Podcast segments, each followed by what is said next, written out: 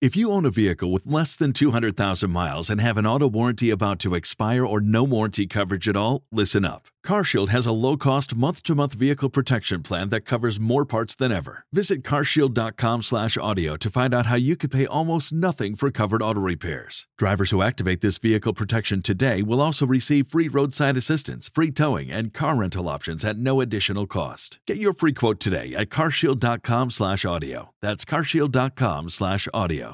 Star Wars 7 by 7 episode 3301.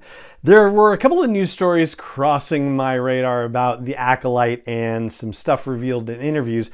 And I thought to myself, well, this is odd because the actors are on strike and the writers are on strike. So what's going on here? So there is an easy answer, and it also leads to a conversation about how we think about this strike and what it means for us as we consider Star Wars storytelling coming up. Punch it.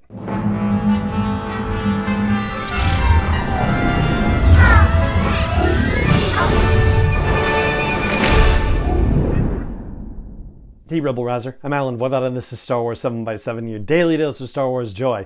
And thank you so much for joining me for it. So I started seeing some news stories coming across my radar, people talking about interviews that were being given by Leslye Headland, who's the showrunner for The Acolyte, and a bunch of actors who were in The Acolyte.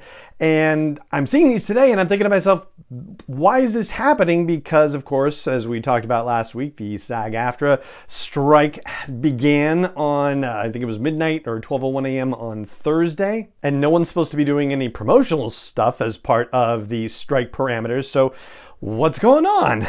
it turns out there's actually a very simple explanation. So, the Dagobah Dispatch, which we've talked about here on the podcast before, that is the podcast hosted by Entertainment Weekly that covers Star Wars. They published a new episode on Thursday.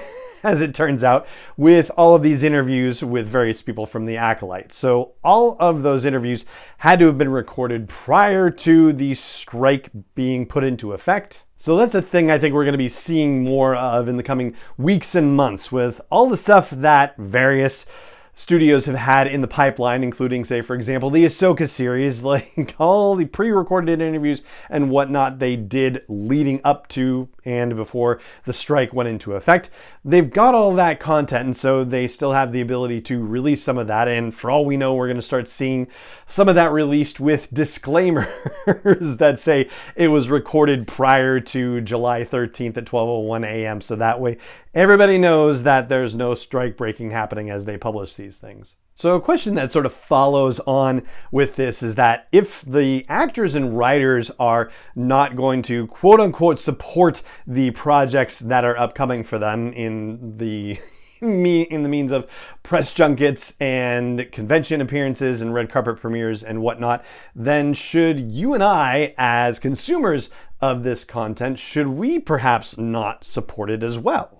But I think the notion of support is kind of different for the actors and writers versus those of us who get to enjoy what they've created. And in fact, neither the Writers Guild nor SAG AFTRA have called for any kind of boycott of content being produced by the studios. So that's one thing.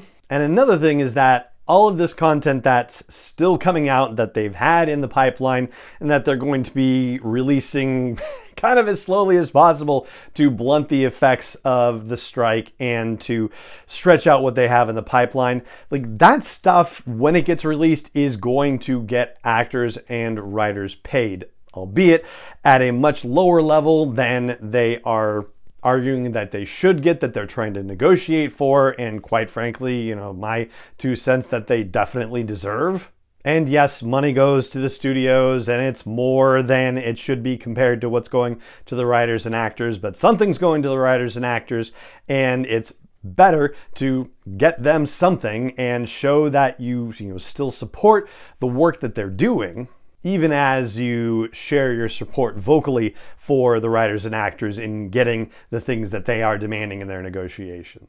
I mean, that's the way I'm thinking about things as I look at Lucasfilm and Star Wars projects and all the passionate people that are creating them, all the things we have to look forward to with The Acolyte and Ahsoka and Skeleton Crew and whatever. will eventually get to us with Andor and Mando season 4. It's still an amazing time to be a Star Wars fan, even if things are rather challenging right now for the writers and the actors. And hopefully, they'll be able to get back to the table and make some headway so that way we can all get back to creating and enjoying and loving all of the wonderful new Star Wars content that is ahead for us. So now you know if you see interviews with Rosario Dawson and Tasha Liu Bordizzo or anybody else associated with the Ahsoka series coming out now, you'll know, yeah, it was definitely probably recorded prior to July 13th, 2023 at 12:01 a.m. Pacific.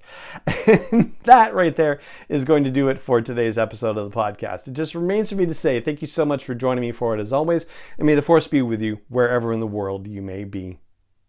Star Wars 7x7 is not endorsed or sponsored yet by Lucasfilm Limited, Disney, or 20th Century Fox, and is intended for entertainment and information purposes only. Star Wars, the Star Wars logo, all names and pictures of Star Wars characters, vehicles, and any other Star Wars related items are registered trademarks and or copyrights of Lucasfilm Limited, or their respective trademark and copyright holders. May the force be with them. All original content is copyrighted by Star Wars 7x7. We hope you love it.